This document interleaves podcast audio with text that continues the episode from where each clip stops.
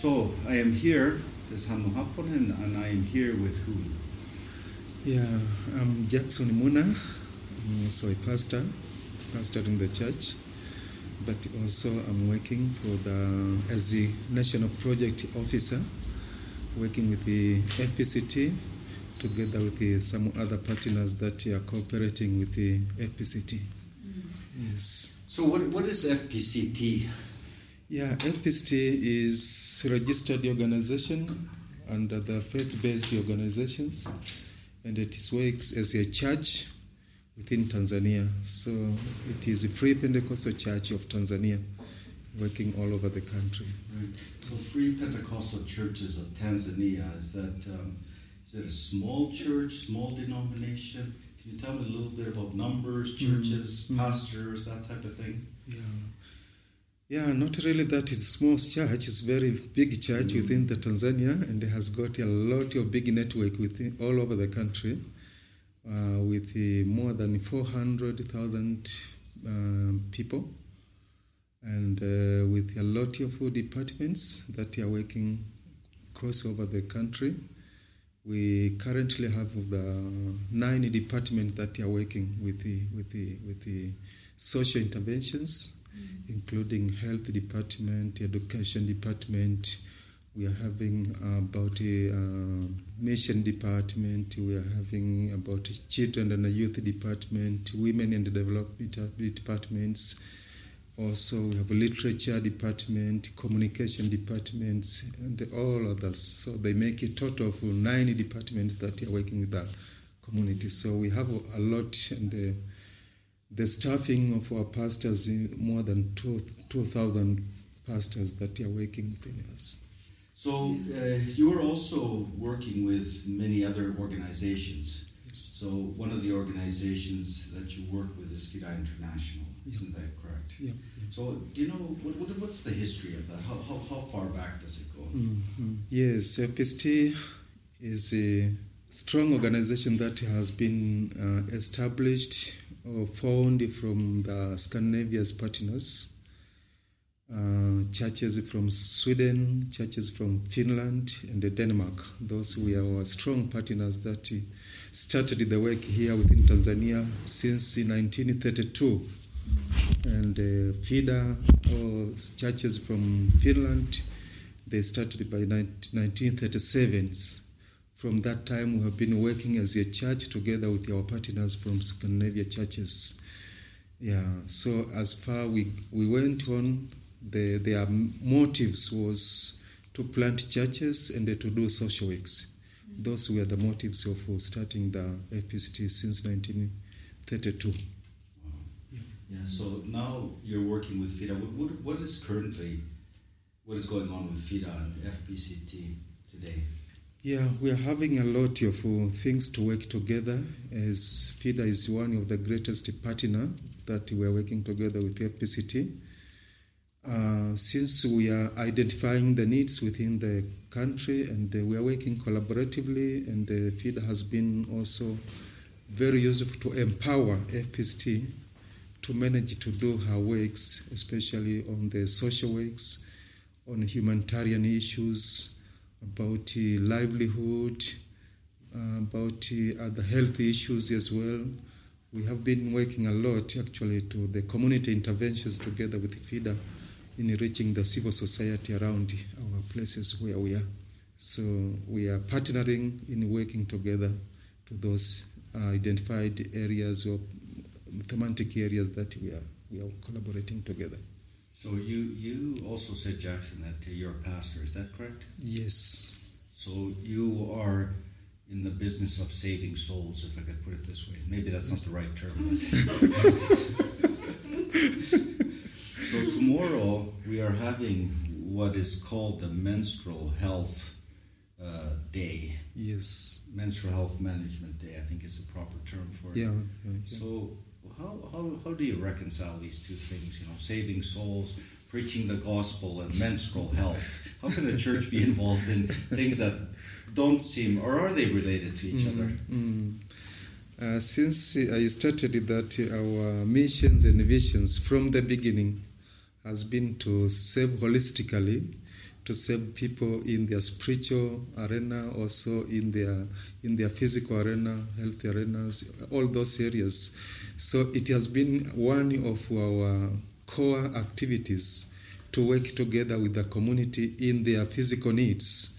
Uh, together, we, we recognize that spiritual welfare is very important, but you can't survive spiritually if physically you are weak or you are you are sick or you are not able to do that. So that one seems to be one of our core activities to to, to, to work together with the, our communities for the welfare of our people, especially for now for this menstrual health management. It is one of the critical uh, critical problem that is facing our young girls even boys also they need to know so that they can cooperate and collaborate together in solving their their their, their needs so that they can participate well in their development work including their studies as well you said it's one of the critical issues why, why, why do you classify it as a critical issue yeah we say that because we by experience we see a lot of young girls absconding their studies sometimes when they are in the menstrual period. They don't go to school maybe two to three days or four days, depending on the period of her menstrual period. So, because of the situation, how it is, our infrastructures in the schools, sometimes they don't have that kind of facilities. Water system are not over there. maybe toilets are not in a nature that they they, they, they save them for that. So these young girls, they feel inferior really to be in that time. It is, it is hectic and a hard time for them really to continue with the studies while they are suffering that situation, which normally due to the economical issues, they are not even sometimes manage to purchase safe pads from the from the, the shops and something one because of lack of money and so forth. You said it was a critical issue for girls and boys. Why, why is it for boys a critical? Yes, actually, for boys, the reference is made from the how they relate together. Sometimes they can find maybe girls are lazy, they don't, they are uh, abscond coming to schools because of lessons. They don't understand it. Really, they, they are, they are ignorance to the problem create some sensitive issues or pains to those young girls because they see that if boys maybe they don't understand the, the status how things are taking place during the menstrual periods this is a subject i think that perhaps or please correct me is that is this something that's sort of like um, a taboo thing is that we don't speak about this in tanzania is, is, is that correct yeah, really, that, this is the taboo things, especially in our traditions and the cultural. It seems, for as for example, if I take men's, men's in the families, they don't like even to speak about these things to their to their kids, especially daughter, uh, the children, uh, the girls. Only people who maybe can speak to that are the are their mothers or sisters, they can speak about that. But men, really, it's very impossible and uh, difficult, really, to, to say something about the menstrual periods or something relating to the reproductive health for their, their, their girls.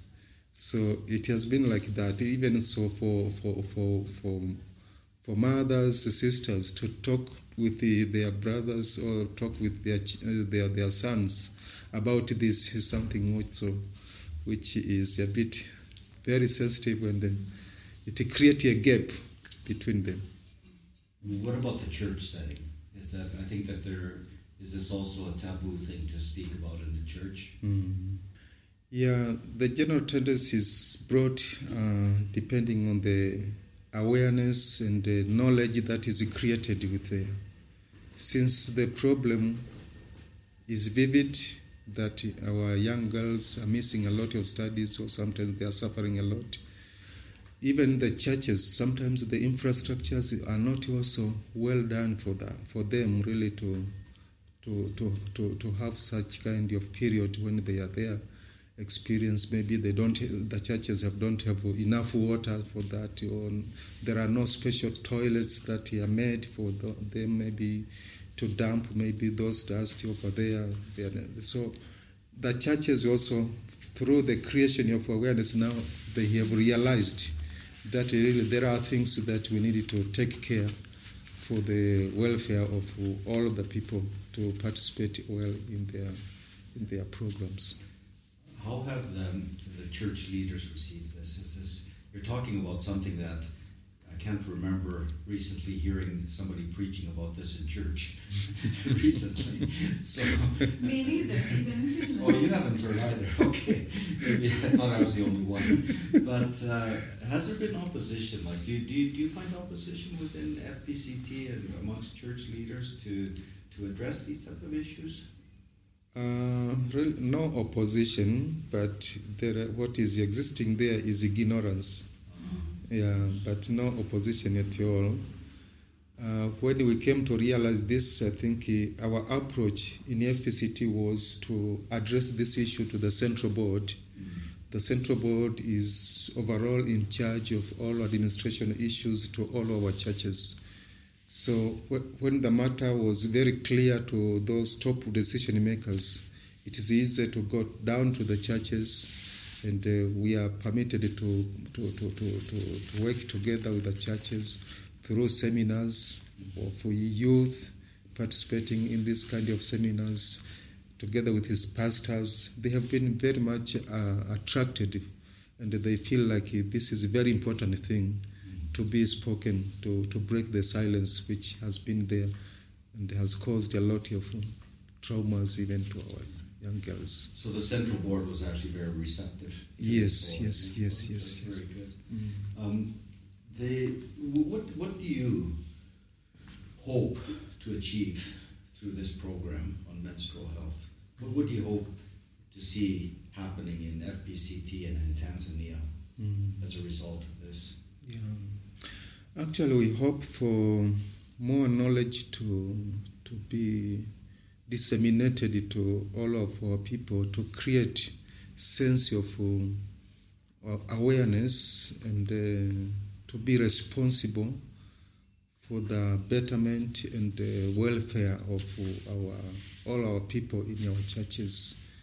Uh, because understanding this will, will reduce even some of the problems like uh, reproductive uh, education when it lacks to many of our young people they don't understand even sometimes their their status for example young kids uh, especially we have realized that ch- children from 10 years to 14 years are in a very tough situation because they started to experience menstrual periods from there and sometimes they don't know they might feel like they are sick or they are doing something has happened to them. They are crying sometimes, things things like that one. So the church to understand that and to to, to save for those needs will will will will create a good welfare uh, welfare for our the, the health of our young young young young children.